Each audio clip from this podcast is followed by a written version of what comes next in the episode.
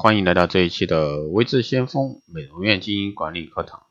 那今天这一期呢，给大家来聊一下美容院中啊那些值得注意的爱变脸的因素。不管什么行业呢，总会有生意好和生意不好的。那很多公司呢，都会把自己与别人去做比较，但是呢，往往是不得要领。那现在很多美容院呢，不管是装修还是产品以及专业设备上呢，都是极其接近，可是呢，还是会有生意上的差别。那其实这些呢，外在的因素呢，都是可以复制的，唯独不能复制的就是人的能力。所以说，美业这个拓客营销系统认为呢，企业最大的竞争力在于员工的能力，也就是说，拥有好的人才，并且呢善加管理，企业呢才能立于不败之地。啊，美容院的产品呢，现在是经常啊变幻无常。啊，听说某个店里呢引进了新的设备和手法，所以说呢，最近宾客里们络绎不绝。的确啊，一个企业能够做到啊推陈出新，肯定会有更好的竞争力。但现在是一个信息时代，新事物的传播速度呢是非常快的。当一个东西在一个地方出现到普及的速度呢会越来越快，也许呢会推出一个新的设备，会在某个时间段啊抢夺一段的时间市场，但是呢很快就有人效仿，甚至呢如果说其他公司推出更好的服务，还有人呢可能会取而代之。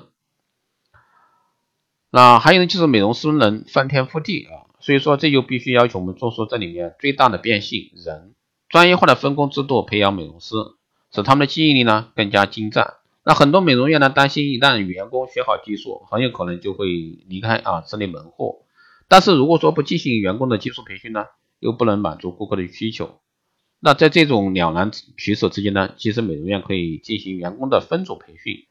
除了基本美容手手手法外呢，还可以进行一些专业的内部分工。可以呢，根据员工的日常表现啊、个人素养以及他的一个资历，让他们呢享受不同的技术培训。同时呢，也可以让一些员工专注某一项技能，将他们培养成了技术高手。那这样呢，既能留住员工，同时呢，员工高超的技能呢，也能让你的顾客满意。除了这个分组培训留住员工外呢，适当的薪酬激励是必须的。美容行业的基层员工大多学历比较低，那他们追求的是物质和工作的一种平衡。但是美容院的工作呢是枯燥而且压力很大的，这识别后呢造成工作压力过大。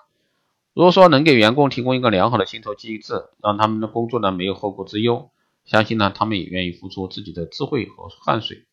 那这两个因素呢是美容院中最大的变化因素。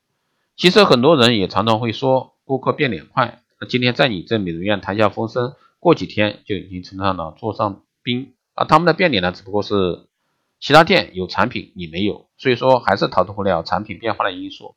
那经营美容院时呢，我们需要注意这个变的因素，只有多变啊，才能为美容院呢取得不败之地。